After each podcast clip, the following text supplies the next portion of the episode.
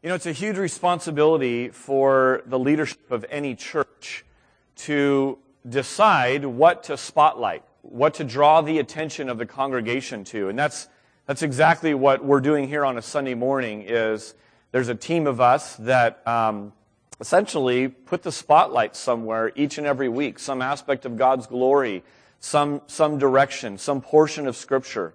And um, and I want you to know that your, uh, your elder team, your leaders, really pray over that. Really take seriously the responsibility um, of all the different things we could talk about, of all the different ways we could invest the next 52 weeks together on a Sunday morning, of all the energy we could point, where, where should we point it? And we really, uh, we really pray for godly wisdom on that and godly direction on that. Uh, most years, start of the year, I have done something to fan into flame the spiritual discipline of Bible reading. Um, because what I know is, um, is that that's so valuable. It's so, so um, going to change the rest of your year if we can get that going. And I was going to forego that because we're in this, uh, this adoption month that we're looking at. Um, and I really had a sense from God that, you know, we're going to still talk about this because if we take this Bunsen burner and we put it under Bible reading, and that begins to heat up, it actually fuels and fans into flame all that we're going to talk about with orphan care. So, uh, so I'm going to take a, a brief few moments to, um, to kind of stir you along those lines. I want you to imagine for a moment you see a man. He's gaunt, he's immobile, and he's sickly. And he's sitting in a very comfortable chair. You approach him and you ask him what the problem is, and he begins to explain to you what you already suspect. And so you decide, because of his predicament, to offer him food and water. To which he replies, Oh no, no thank you. I just filled up on Sunday. To which you exclaim, That was six days ago. You need something to drink. You need something to eat. Many people approach their spiritual food in this same way. They're utterly shocked at their weakness to fight off the deadly effects of sin. They're struggling to have clarity of direction. They're foggy in their thinking. And they wonder what the problem could possibly be. You know what they often do? They schedule an appointment with a pastor to talk to him about it. You know what pastors tend to do? Eat. They tend to point them to the Word of God. Eat. That's what your problem is. You're foggy headed because you're malnourished. Eat to Live was a sermon series from 2012. It's still up on our podcast if you want to go and listen to it. It was an urgent call for God's people to once again feast on the Word. Daily Bible reading is not a bonus for the super Christian. It's an essential part of every growing Christian's life. Now, we live in this really, really unique time and, and, and, age where Bible studies, sermons, podcasts, devotional books, worship CDs are readily available and fairly easy for us to get at. Most of us have an income. We could go down right now and buy a book on prayer. We could probably order some kind of a worship CD. We could subscribe for free to unlimited podcasts and sermons. We could be listening to sermons all through the week. But here's the tragedy. All of those are great. All of those are fantastic. I mean, I, read many books other than the Bible throughout the year. But you hear me say this all the time. Read the Bible most. Read the Bible first and read it the most. Because all the other things that are going on, what I'm doing right now, preaching a sermon from God's Word, it's a little bit like these right here. Now, these are dietary supplements right? Some of you need more iron in your diet. Some of you need more vitamin C because you don't eat the proper things, whatever. So what do we do? We pop a little dietary supplement and we, and we go on, on, on with our life.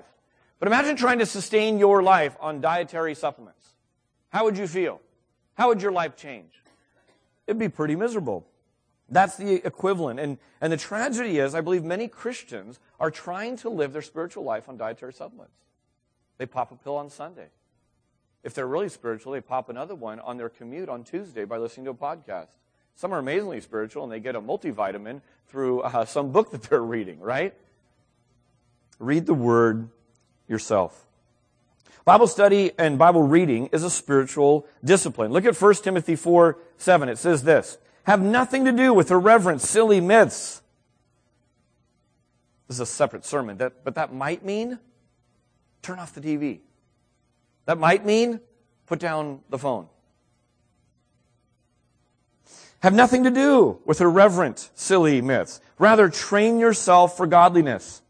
For while bodily training is of some value, godliness is of value in every way, as it holds promise for the present life and also for the life to come. Here's a few things about spiritual disciplines. That word spiritual disciplines is big, scary, and in bold letters. I did that on purpose. Because sometimes I think we hear the word discipline, we go, ah, that sounds really frightening. That sounds like a lot of work. I don't know if I'm going to tackle that one this year. Maybe next year when I'm a mature Christian. Here's spiritual disciplines. Catch this. They can be practiced by anyone and are a normal part of the Christian life. We live in like workout capital of the world. People here are insanely concerned and thinking about being fit, about working out. Everywhere you go, you will see people, uh, you know, buying the clothes, talking things, reading articles, up on their diet, all kinds of stuff. And our spiritual fitness is often lacking. Spiritual disciplines aren't for the theologically advanced. You want to hear the prerequisite for starting a, a, a spiritual discipline? Here it is. Ready? A longing for God. That's it. A longing for God. That's what it takes to start pursuing a spiritual discipline. No great class you have to take. No time period that, that you've been a Christian. No, no training from, from, from anything else. Spiritual disciplines allow us to place ourselves before God so that He can transform us. I don't know who said it, but someone put it this way. Here's the image I have in my mind. I'm going to butcher the exact quote. But someone talked about spiritual disciplines is, is you as a thirsty person, a longing for God, going and sitting in a, in a river bed, a dry riverbed. And you figure that when the rains come, that's the place to be to fill up with water. So you put yourself in that little dry riverbed of spiritual disciplines, and it may not be that day one you get your thirst quenched, or day two, or day three, but you've placed yourself in the path of God's blessing. That's spiritual disciplines. Here's a quick caution. Turning any of the spiritual disciplines into the prize itself is death. So, for instance, Jesus talks about whitewashed tombs. You might want to go read about that as you start picking up spiritual disciplines. Here's what he says in John chapter 5. You search the scriptures because you think that they give you eternal life, but the scriptures point to me. So if you miss the person behind the words, you'll end up as just not a very nice person. You'll use all your theological knowledge, all your discipline, and you'll start to just look down on other people. So just because you're going through the form doesn't necessarily mean that you're practicing it. God is the prize of the scripture. Now, here's a really, really common thing that I think a lot of well-meaning Christians come to in saying, I've got a couple of roadblocks um, for me when it comes to, to Bible reading. Some people just remember last year and feel kind of down about it. You know, Dave, you got us all fired up. I started a Bible reading program, and by February, I was, uh, I was already off track. You know what I say to that? Praise God. For a month and several days, you were in God's Word reading daily. That's awesome. That's really, really good. Several of my kids started a Bible reading program and haven't finished. One of them is back in, in, in August. You know what we're going to do? We're going to keep working through that Bible program. So if a year Bible program turns into a year and a half or two year Bible program, who cares? You're feeding yourself on God's Word. That's awesome. That's really, really good. So be hopeful about it. Here's a common one. This is really, really hard and it feels like work to read the Bible, so I'm going to wait until it feels right. Here's the answer I would say to that. Do you know that every relationship you are in is a choice to love or not to love? It's a choice to pursue and engage or a choice not to pursue and engage. And do you know that every relationship you are currently in will at some point require a great deal of effort on your part? And it will feel like work. But we're in love! I know. Trust me. At times it will feel like work. Inside your heads, there are some hearty amens going on right now. I can hear it. You're just not wanting to say it because your spouse is next to you or the person you're in struggle with is nearby. Any relationship requires work. It's no different with pursuing God. So maybe you're asking this, how can I move from duty to, to delight? And I have this longing. I, I want it to be a want to, but it always feels like I have to. How do I do that? How do I move from that? Listen to Psalm 119, 24. Your statutes, your written words, are my delight. Now, some of you could give great testimony to where this is true in your life on a regular basis. Others of you are in a, dry, in a drier season where you say, it's not the case for me. Others of you have never felt that way about God's Word. Let me nudge you towards something as to how maybe this can move from duty to delight. It's not a magic cure all, or else I'd write a book and make lots of money on it. Here's the answer. Ready? Christian, if you are wanting to read God's Word, but it feels like duty, and then when it feels like duty, you actually feel kind of guilty, don't you? Like, I don't want this to feel like duty. I want to be delighted in this. But it just does. I can't help how I feel. It feels like hard work. Here's what I'd say remember your adoption. Listen to Ephesians 5, verse 1. Just listen to this. Therefore, be imitators of God. Catch this part. As beloved children. Be imitators of God as beloved children. Frame your Bible study not as workout, not as advancement, not as have to. Frame it in the, in the, in the position of being a beloved son or daughter of God. I think that will, that will be, that will go a long way to starting to nurture delight in your Bible reading. I want to always preach truthfully up here, and so I want to tell you some things that Bible, Bible study won't do. I want to be really, really crystal clear so we walk away with this. Bible study won't save you. Uh, Jesus does that. He gives you the faith, and even uh, when you take a step toward Him, that's, that's God drawing you toward Him. But Bible study, as an effort, as a discipline, that doesn't save you. Secondly, uh, Bible study doesn't earn you favor with God. You know who earns you favor with God? Jesus. So I don't know if your brain ever goes this way, but, but my, my brain used to go here a lot. I've really messed up. I better read some Bible to kind of make up for it. I'm going to straighten out, but I also need to read some Bible to kind of uh, atone for my sin, to make payment for my sin. It doesn't work that way. You know what else Bible study won't do? It doesn't make up for sin. Only Jesus' sacrifice atones for sin. I want you to look at those three things, and I want you to smile. That right there on the screen is great news. That's the gospel right there. Our work, our effort, none of that. That doesn't earn us favor with God. That doesn't save us. That doesn't make up for past sin. Phew! That's great news. Duty or delight. Do you see that? If, if, I think part of the duty component is this right here. I better work and do something positive because it's been a mess of a week. None of that is true. There's one more I'm going to give you. It doesn't fit in with cultural norms. Here's what I mean by that. Cultural norms is microwave, right? You're hungry, you put something in the freezer, punch it, eat it. Um, many of us have smartphones. So, uh, you know, we were talking, we were talking not long ago, uh, and someone had a question about this, and instead of getting in a log argument now about who the drummer was for that 70s band or whatever, that, that, that happens no more. Why? Because at our fingertips, we pull it up and we go, oh, it was that person, done. Like we have such instant gratification on almost every front of life that to come to God's plan of reading the scripture feels awfully different. It will not fit in with cultural norms. You know what the Bible doesn't tend to do? It doesn't tend to thrill you, but it nourishes you.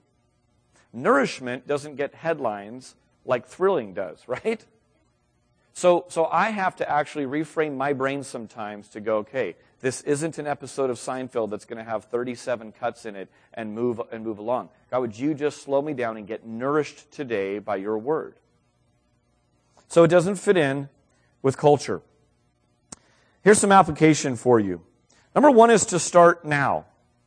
Sometimes I think we wait for the ideal time. We wait to get our life straightened out. We wait to, um, you know, to uh, find time. Here's what I'd say: take time, make time. The absolute truth of it is we all make time for what's important to us. So take time. You go out and you redeem time. There's all kinds of ways to listen to the Bible now for free. Find them. If you don't want to find them, I will actually help you. Come talk to me. I will point you to them. I've had a lot of people tell me, you know, I used to listen to, to talk radio, politi- politics and sports. People arguing all the way to work, all the way home from work. And I've, I've, I've d- decided to redeem my commute and begin listening to God's word read out loud. And it's totally transformed my attitude as I walk into work, my attitude as I come home from work. There's a thought. Find time, redeem the time. So start now. Here's another thing start with prayer. The heart is vastly important. We know this from Scripture. So your heart moving into Bible reading is more important, your heart and attitude and motivation are more important than the, than the word count, than where you read in the Scripture. Because of that, start with prayer. If you're taking notes, write down Psalm 119, verse 18. Psalm 119, 18 is a great prayer to pray before you open God's Word to have a little daily meal. Here it is. Open my eyes that I may behold wondrous things out of your law. Open my eyes that I may behold wondrous things out of your law. In that prayer, by the way, here's what you could say God, I'm a beloved child of yours. That will never change. As I open the word and read today, help me remember that. You see how that frames it along those lines. Here's the third one. Read for the pure joy of conversing with God. You want to know how to hear from God? Read His Word. You want to know how to hear from God? Let someone else read His Word to you. Let it come into your ears. There's something different about hearing for some of us. I'm a, I, I love to hear God's Word read out loud to me. Here's the fourth and final one I'm going to give you act on what you read. If you don't act on what you read, you know what happens? You actually begin to accumulate more and more judgment for yourself. As we learn more and more of what not to do and all the good things that we ought to do and don't act, do you see how that's like a reservoir of responsibility? We can't claim, I had no idea because we've learned more and more and more and more and we haven't acted on it. I believe the Bible's easier to understand as you go put things into practice. I believe God opens up more of, of our eyes and more of our understanding as we put into practice. If I have a student that isn't going to do a single thing I'm going to do, I'm not going to, I'm not going to keep giving them more. That's ludicrous. That's not what they need, is to have more information. Choose beforehand who the ruler is. Purpose in your heart to say, God, you're the ruler. I'm submitting myself to your word. I will do anything and everything that you tell me to do in your word. You know what this means? This means your quiet time isn't always comfy cozy. I tend to really enjoy a cup of coffee and a warm blanket on a cold day if I'm opening my Bible to read or my iPad to read. You know what? That's a comfy, cozy little picture. We've got a nice bay window. That's often where I sit. Internally, not so comfy, cozy. Why? Because as we read the Bible, the Bible reads us, right? And as the truth of the Bible comes into our life, it confronts us with sinful attitudes. Confronts us with areas that say this needs to change. It confronts us with, with a person in a story, in a parable, and you go, wow, that's me. That's me to a T. And that's not who I want to be. So when we decide to act, when we purpose to act, reading the Bible and having a quiet time is absolutely life transformational, but not always perfectly restful. Now, we all know why crumbs go flying when this guy eats cookies, right? Why is that? Because he has no throat. He has no stomach. He has no digestive tract. There's nowhere for the food to go, right? Now this, this is a little bit like I think that some people who, who read God's Word and digest God's Word, I think it's a little bit like Cookie Monster. I really do. There's a lot of activity, there's reading, there's turning of the pages, there's taking good notes. But, but instead of going down and being digested and getting all the nutrients that cookies have to offer, it just kind of goes flying every which way. Look at James chapter 1. Therefore, put away all filthiness and rampant wickedness and receive with meekness the implanted word, which is able to save your souls. But be doers of the word and not hearers only, deceiving yourselves. For if, if, anyone is a hearer of the word and not a doer, he is like a man who looks intently at his natural face in a mirror. For he looks at himself and goes away and at once forgets what he was like. But the one who looks into the perfect law, the law of liberty, and perseveres, being no hearer who forgets, but a doer who acts, he will be blessed in his doing. Doers of the word who act, catch this, will be blessed in their doing. As we focus this morning on being people who are doing the works of God, we must do them in a God centered, God empowered way. And the Bible tells us clearly what that is. Here's part of it read the Word with the intent to do the Word, then act obediently by walking in the Word, and God will bless you for doing what the Word says. So, church, here's my plea to you as we start into orphan care and thinking about that for the next few weeks together. Be men and women and children of the Word. That will go so much further than any powerful illustration I could do, any, any Bible study that I could, that I could draw up, is to know that our congregation, to know that our people are opening and being fed themselves between Sundays. So I plead with you to open the Word. Um, some people, in the last eight years that I've been at NBC, some people have come and they've just humbled themselves enough to say this. You know, I'm ashamed to say it. I've been a Christian for a long time. I should know by now, but I don't really know where to start. I've never really done this. No one's ever modeled this for me. Can you help? You know what my response is? Shame on you. No, I'm kidding. You know what it is? I mean, I think I think that's what they think they might hear because that's why they haven't come before. My word to a person who does that, I, I, I get, I'm, I'm getting chills thinking about it right now because of people who have come and humbled themselves to place themselves in a place to learn. They are coming like children and saying, you know what, you know whose reputation no longer matters to me? Mine. You know whose will and reputation and kingdom I'm going to be all about building? His. And when I see that, what I see standing before me is a work of the Holy Spirit. It's a miracle. It really is. There's nothing in the flesh that wants to come and admit neediness. There's everything in the Spirit that says, Come as a child, come and learn. If you don't know, ask. Ask for help. And so we, we begin to walk through the scriptures, and I say, Hey, why don't you start here? Why don't you try this? And then people's lives begin to get transformed.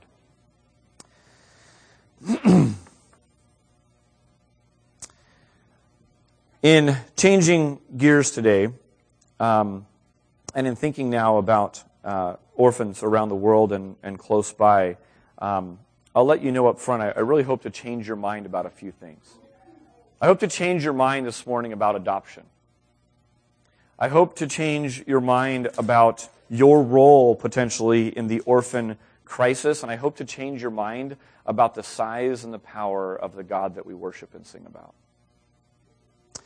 Um, I was really moved from the orphan crisis on this planet being someone's problem that someone ought to do something about, to it being our problem, meaning the churches, Christians, that I should do something about.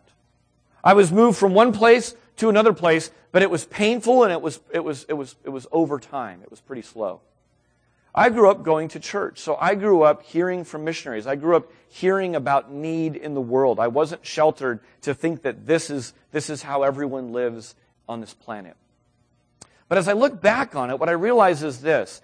I was exposed to a lot of need around the world. I was given opportunity to go and kind of toe dip into depressed areas, areas of great need, being exposed to the reality that there are kids growing up vulnerable without families But, but while I was given those opportunities, and I, I really do think God uses this in all His timing, I don't think I could have handled it um, earlier. But what I realized is I, I, was able to go and kind of slip into these places for a short season and, and re- return to my kind of, my, my kind of safety net.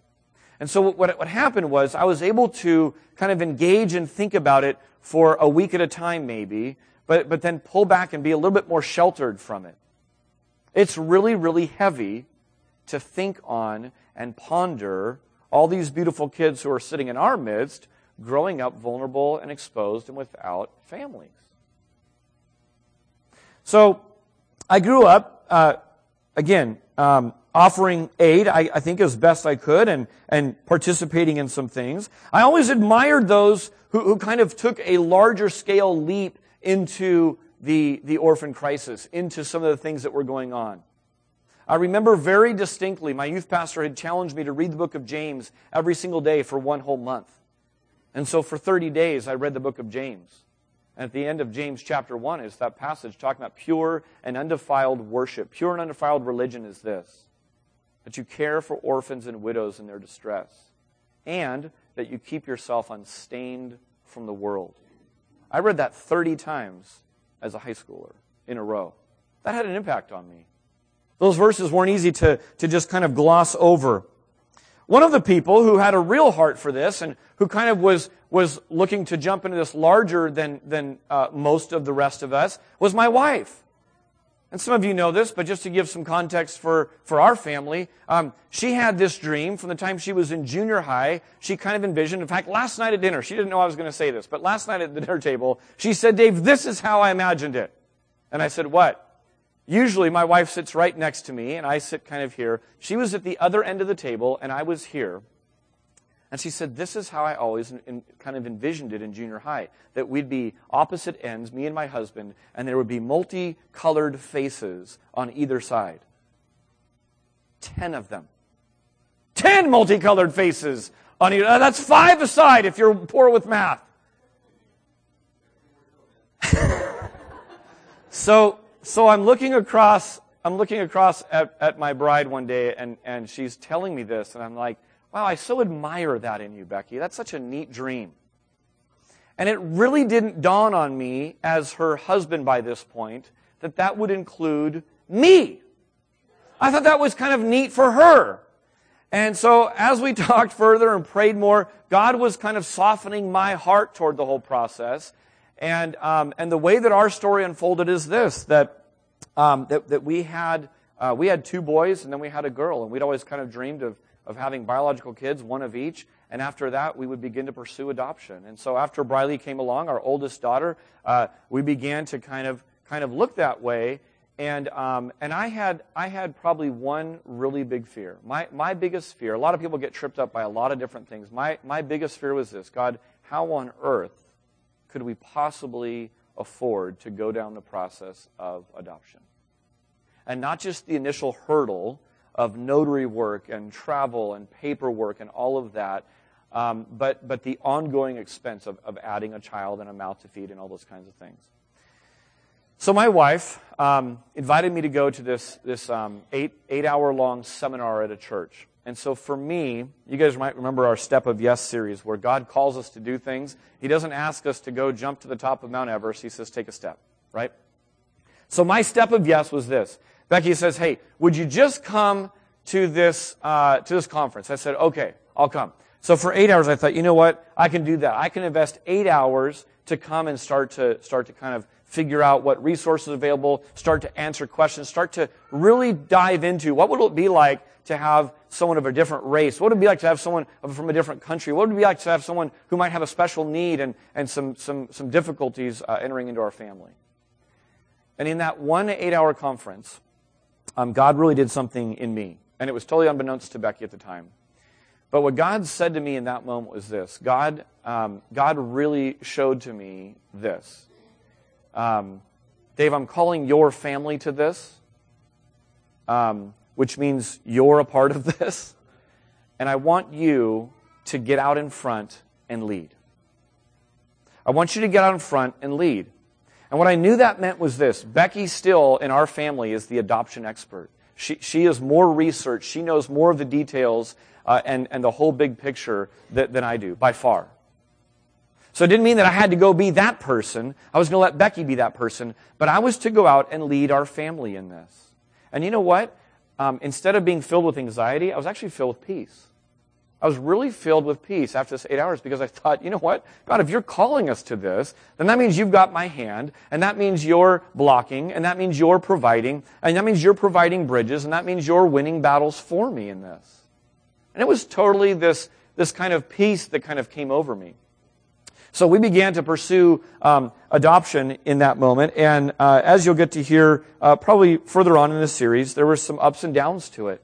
Our first adoption um, actually didn't take. We were well into the process of adopting from the country of Georgia um, when, when the country of Georgia shut its doors um, to all international adoption unexpectedly and suddenly. And in almost the same breath, Becky became uh, fairly unexpectedly pregnant. So we had a fourth biological child, and, and we said, okay, God, uh, we were heading in this direction. We, we were pretty convinced we were following where you wanted us to go. Uh, clearly, you want us to have one more biological child, at least, and so we will, we will gladly welcome Tegan into our family.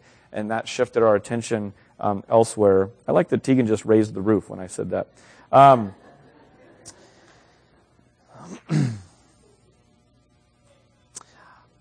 I want to be careful because um, as um, as, as we share our story, I, I, don't try to tend to share ours a whole bunch because what I what I want to be careful of is this. I, I don't want this to be about the Carlsons. I don't want this to be about us or a small handful who've, who've adopted. This really is a Christian concept to care and love for orphans. And as we're going to see, it's not just in the book of James in some obscure passage. This is something that comes up over and over and over in the scriptures. I want to root the context of the orphan crisis in our own redemption story. In every Christian's story of rescue is the theme of adoption. And as we move forward in this, I want to I want to draw in everyone who's made that profession of faith and is in the family of God to see that really really clearly. Here's my motive. I don't want it to be those poor orphans. I want it to be this understanding that I was once an orphan. I am adopted. And not just in some cute, kind of metaphorical way that we can dismiss, but in a very real sense, that that's exactly how we're grafted into the family of God. And it shows off God's power when you see his adopting power. I don't know of any worship song or hymn that talks about God's adopting power, but he's powerful to adopt us in, to make us. He has the force to, to, to the, the, the, the, power to make us members of his, of his family. And I want to show that to you this morning. So, as former orphans, we care about orphans and not just about them like it's a cause, but, but we care for them like they're people, because they are. You know, Christians for a long time have been obeying the clear and simple command of God to care for widows and orphans in their distress. In ancient Rome, there was a practice called exposing. And what happened was this when a baby was born, it was brought to the father's feet. And the father had every right, legally and eh, completely empowered, to accept that child into the family or to reject that child as not a part of the family. And as horrifying as this is, it was normal, common, legal practice to take the rejected children who were brought to the father and for whatever reason rejected from the family to the outer parts of the city and to leave them there to die.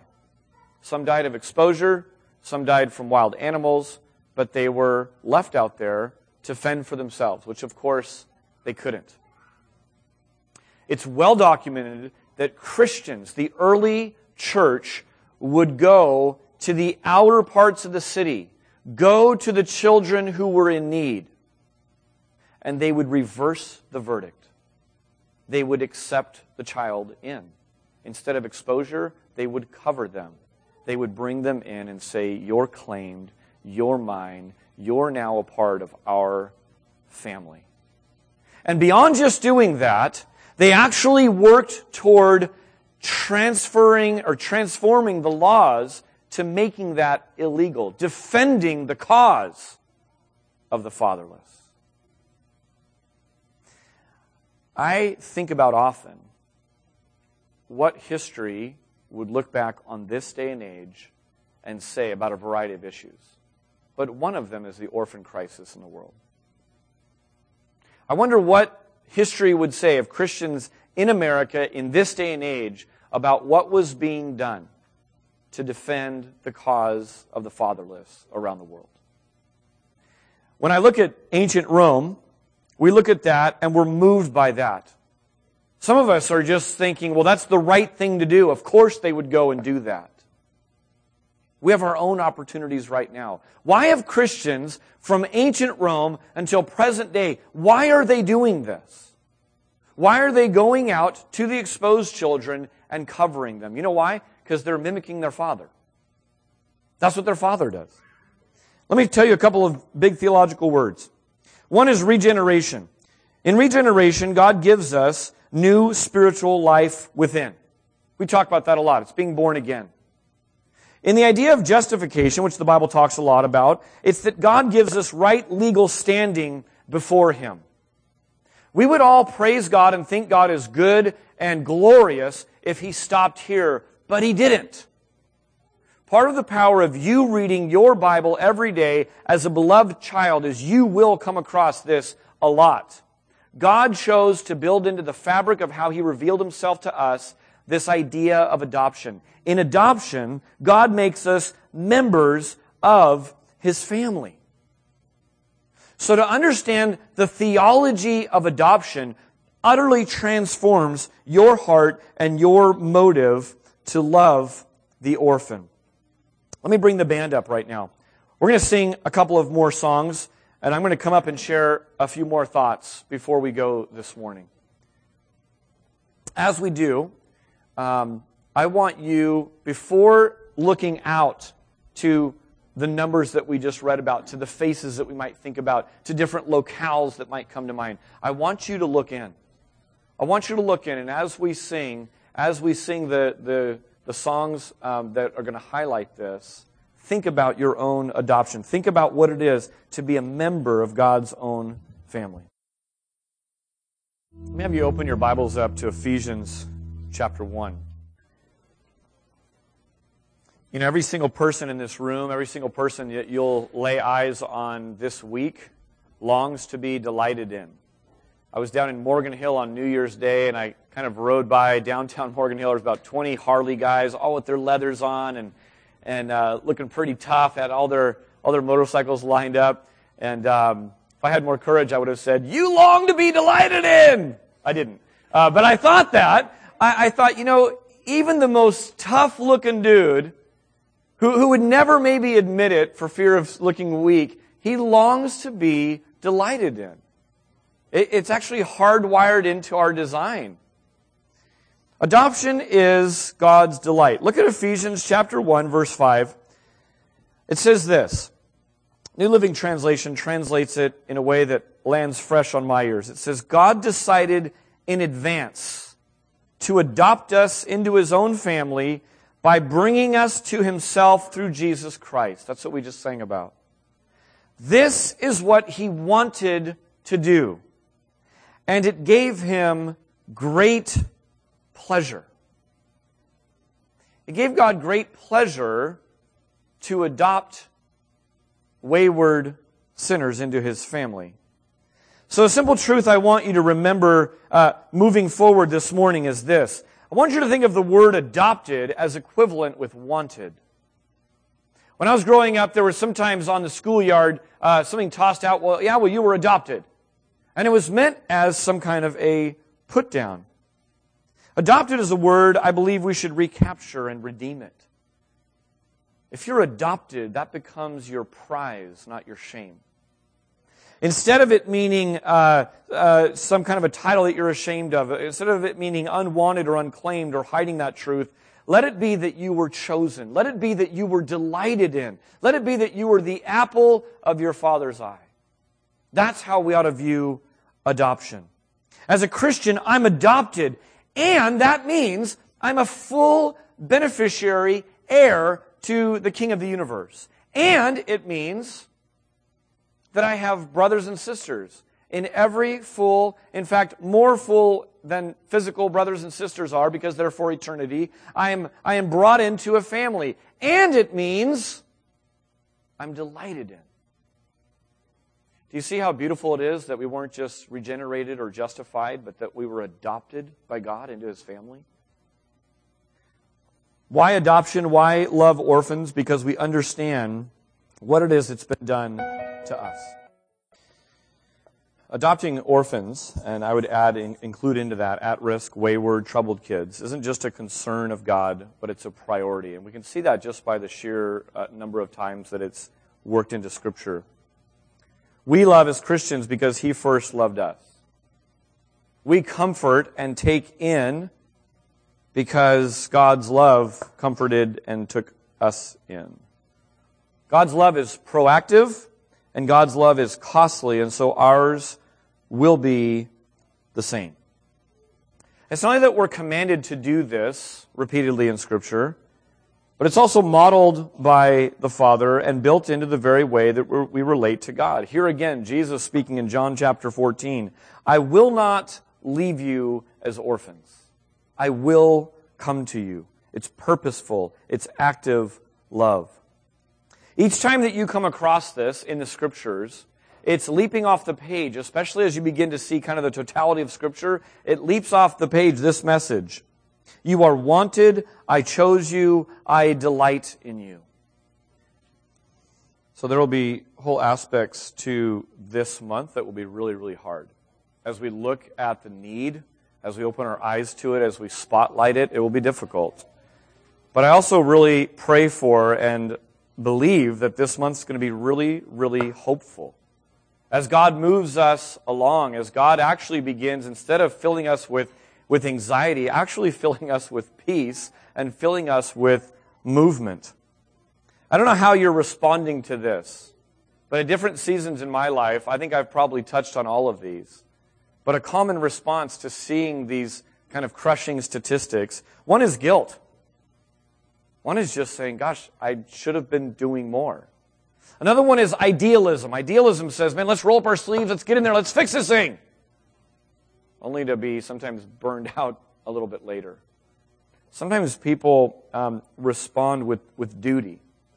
You know, I, I guess someone ought to be doing something. I guess I better go get to work and do this. Some people in the fight or flight mode just flight. They just ignore it. Quickly change the channel, not come back next week. I, I don't want to look at this. This is, this is gut wrenching, and I don't want to, to, to really see that. I think all of those are common. So if you're feeling those, welcome to the human race. Um, but let's move beyond that. I hope another one that overwhelms us is hope. I hope as we begin to see that God loves these children far more than we ever will, and God has provided care for them in His church, that, that we begin to, to actually have hope. There's a certain culture in this church that this isn't really so much of an issue. These are people. You're going to get to hear from some stories in our own community. Um, Jaden is a name that comes to mind along with Sarah and Joe and Cassie and Eli and Kaya. So we have some names and faces that we put to this. So it's not just kind of a cause out there, but these are, these are people. I really believe God is calling more of us to adopt, both formally and informally. Formally meaning legally going and adopting. Informally are, there are some powerful stories in this room. Uh, there was no legal transaction, there was no judge, but for all intents and purposes, in every sense of the word, just like a spiritual family, uh, some of you have adopted people into your home and, and made them a part of your family. And that's without question. Adopting is the front lines of the battle, and it's an important role. But I want you to think of it kind of like a running back. So a running back is handed the ball. For the running back to do his role, there's a whole team of people that have to be functioning well in their role for the ball to move forward. And so while I believe that some are calling God to adopt from our own church community, not just now, but in the future. We will look for those, but there's a whole team of people, coaches and trainers, people transporting, cheerleaders cheering them on, and people blocking for them, looking out for them. Christian, if it's not adoption for you, you are to love and care for orphans in some other way. A part of this month might be just a journey figuring out what that looks like. I don't know if you've ever been on a sports team and you've fallen behind in the score, but what happens when one person on the sports team tries to do it all? Disaster, right? You lose the game every time when you start trying to do other people's roles because you're behind. You know the way you chip away when you're behind in sports? You do your job to the best of your ability. You know and understand your position and you kill it. That's how you do it. And there's got to be a lot of trust on other people in the team doing their job. Here's, here's my message to you, church. Do your part your very best. Whatever role you have in this, do that to your utmost, joyfully to the glory of God. If that's adoption, great. If that's foster care, awesome. If that's physically traveling over and bringing back reports so we can know better how to help, amazing. If it's to quietly pray and no one knows you're doing it, pray. Don't you dare not do your role to your very best. This will be a complete team effort to move forward in this. One of the ways that we do that around here is community groups. We don't push a lot of programs for a really simple reason. We don't have a lot of programs. We have the commitment to come and gather as God's family on Sunday mornings. We want to lift up His name. We want to hear the stories from the community. We want to sing. We want to give our offerings. We want to be with one another. And in the midweek, we want to carve out time to sit and look FaceTime with some of our brothers and sisters. We want to be heard and we want to hear. And we realize that takes place when we carve out time for the family of God. It's just showing up with family. Um, right now, if you're a community group leader, would you stand up for a moment? I want to just introduce our community group leaders. Um, so we have we have three of them that are uh, that are regularly uh, happening. These are open to everyone. Uh, there's not kind of a specific demographic to them. This is John Garza. Uh, John meets Sundays, second hour, through that wall. Um, and uh, and their their community group is you know is here and, and rolling every single um, every single Sunday. Um, Les Albert in the back, would you raise your hand? Um, Les is Tuesday nights, uh, seven thirty. Uh, these guys both will have some of these cards. Um, this one with John Garza's mug on it talks about his community group. It's really simple. We've made this really uh, simple to follow. Um, the only distinction I would say about lessons is that um, children are not at that community group. Is that correct? Yeah. They don't eat children or they don't, yeah, they, they just aren't there, is what it is. So you need to find um, your children, something else to do with your children if you attend the Meridian one. Um, Phil Nemec, where's Phil? Is Phil not in here? Phil uh, leads one on Friday nights at 6 p.m. Um, it is. Uh, it is at the Pang home. I'm kind of uh, a, a, couple of miles from here. There's two women's focused ones um, that are that are going on where where the ladies of our church come and gather. One is Thursday nights at 7 p.m. Um, another one is Wednesday morning at 9:30. Uh, Naomi and uh, and Heather Jackson lead those. I lead a men's group on Thursday nights uh, at 7 o'clock. We meet back here. We'll be starting back up uh, this Thursday. Um, and then we have two different youth focused ones. Ben, uh, who's not here this morning, uh, leads some for high school and junior high, and we have a college 20 age something that goes on.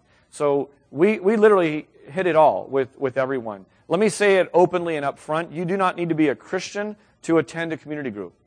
Um, we, have, we have people that come and they want to enter into the conversation. They, they, they, they want to figure out what this is about. There's no prerequisite for coming to these. I would invite you or ask you to, to let the community group leader know. Uh, if you want to find out more information, you can certainly talk to them. Each week this month, um, I'm going to be giving you something really, really tangible to do with what you hear from, from the front. And as I prayed and thought through how do we start this off, um, this is our first Sunday of the month, so kids, welcome. Love having you in service with us. It's almost over. Hang in there. Um, um here's what I thought. I thought, you know, uh, this this week, this opening week, on Adoption Month, orphan care, is this. I want everyone to take a deep breath and hold it for a count of three. Ready?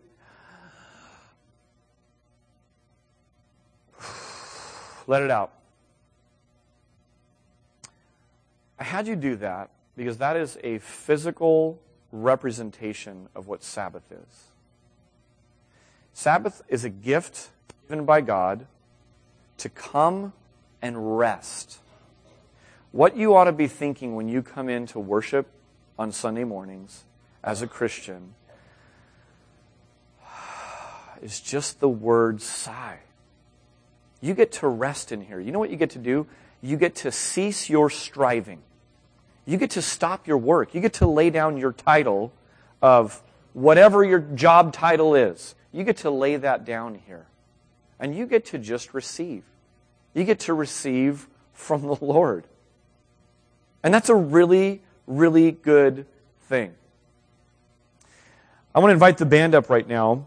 And as we sing, I actually want you to do something. I told you I'd give you tangible times of uh, ways to respond. I want to actually invite you, you don't have to do this, but as we pray in just a moment, I'm going to lead us in a time of silence, which is the easiest part of my job description. I just sit quietly for a few moments.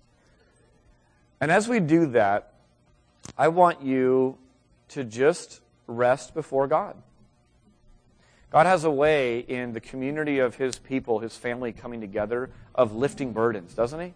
Of taking anxiety that we've taken on wrongfully and taking them back. I don't even want you to actively run through your brain and think of all those things there. I just want you to sit there before the Lord. And this may feel a little bit weird to you, but it might be really helpful to you. I want to invite you as you're sitting there quietly before the Lord um, to consider taking your hands and just as a physical way of, of representing kind of where your heart is at and what, and what Sabbath is about, I want you to consider just taking your hands, and if you're sitting down, just laying them on your lap, open palmed like this. And you can close your eyes and leave your hands open as a way of just, of just saying, God, I'm, I'm here to receive. I'm here to rest in you this morning. You don't need anything from me. You don't need me to whip up a whole organization to save all the orphans of the world. So why don't you close your eyes right now and bow your heads. And if you'd like to, place your hands in an open position. And let's just be quiet before God for a moment.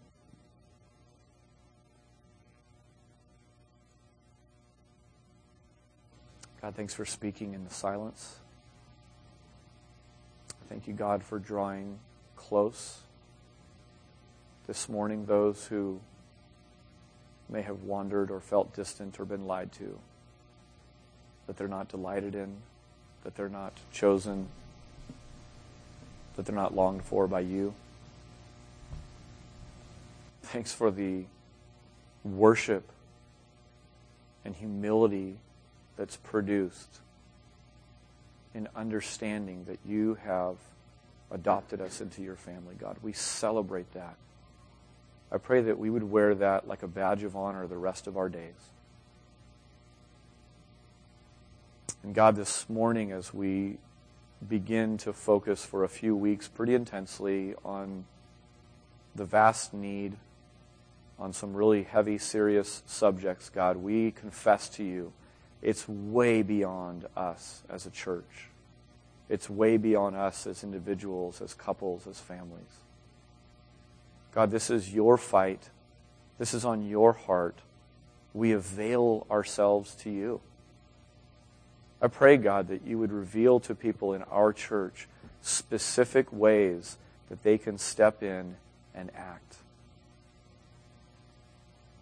God, we give you the rest of this morning. We give you our lives afresh. In Jesus' name.